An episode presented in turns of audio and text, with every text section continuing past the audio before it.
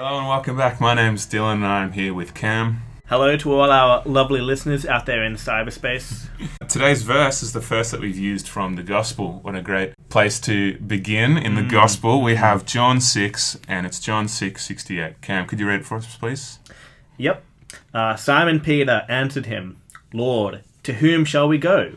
You have the words of eternal life. That's right. And I this verse significantly resonated with me earlier this year. I was on Moore mission and we were praying uh, in Lakemba, uh, a place where there seems to be very few Christians because it's a very Muslim uh, populated place. And in uh, a time where we were praying during church, uh, it was open prayer and uh, the first guy who prayed spoke in very broken English and, and with quite a broken voice himself. Uh, and hearing about his story, he was quite a broken person, so to speak. And he just said these words uh, Heavenly Father, to whom shall we go? And it just resonated with me because I think that it takes on so much more significance when you think about people who don't have necessarily homes to go to because particularly if they've become Christian and their Christian their family's hostile to it people who have a great desperation of not knowing what this world entails not knowing hmm. what life entails for them going forward but what a comfort it is to know that we can have a relationship a close relationship with Christ Jesus. I mean it hmm. doesn't say you know, Simon Peter, who's kind of the baffling disciple, often getting things wrong, he doesn't say, Lord, to what shall we go? No, he hmm. says, to whom shall we go? The whole Christian ideal is that we have a relationship with the one who made us, we have a mm. relationship with the one who saved us. And it's a great reminder as well that Jesus has just given a whole bunch of difficult teaching. He's said some weird stuff about how you need to eat him and uh, in order to have life and that his mm. body will be broken like bread. He said i'm the bread of life. And many disciples have deserted him.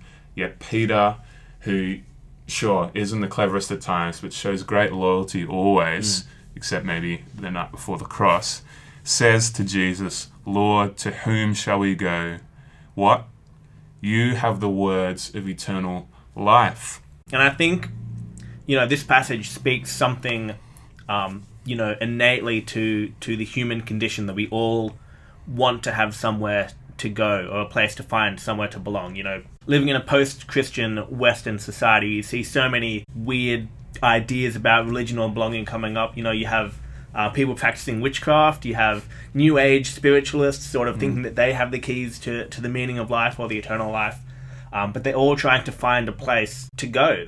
And you know, we, we see here Jesus' disciples have found the place to go. They they know that Jesus has the words of eternal life, and so they say, "Where else can we go?" Whereas you know, today we have all these people that don't know Jesus who are still trying to find these words of eternal life. That's right. And what they're saying here is grounded in rationality. You know, you have the words of eternal life. It's like you have the logic, the reasoning mm. of eternal life. But mm. mo- most importantly, you are the eternal life. You are the gate. You are the good shepherd. You are the one who leads us by his teaching. Mm. You are the one that holds us through the words that you speak that give us eternal life.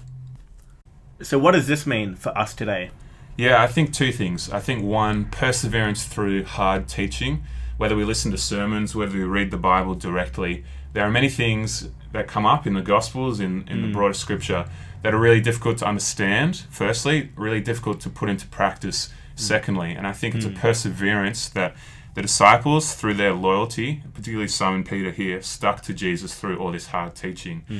And I think, secondly, hopefully, it should open our eyes to realize and find significant in what we read in scripture all the time. These are hmm. not fortune cookie Confucius proverbian sayings. These are sayings that have held within them eternal life hmm. because Jesus is the very word of God.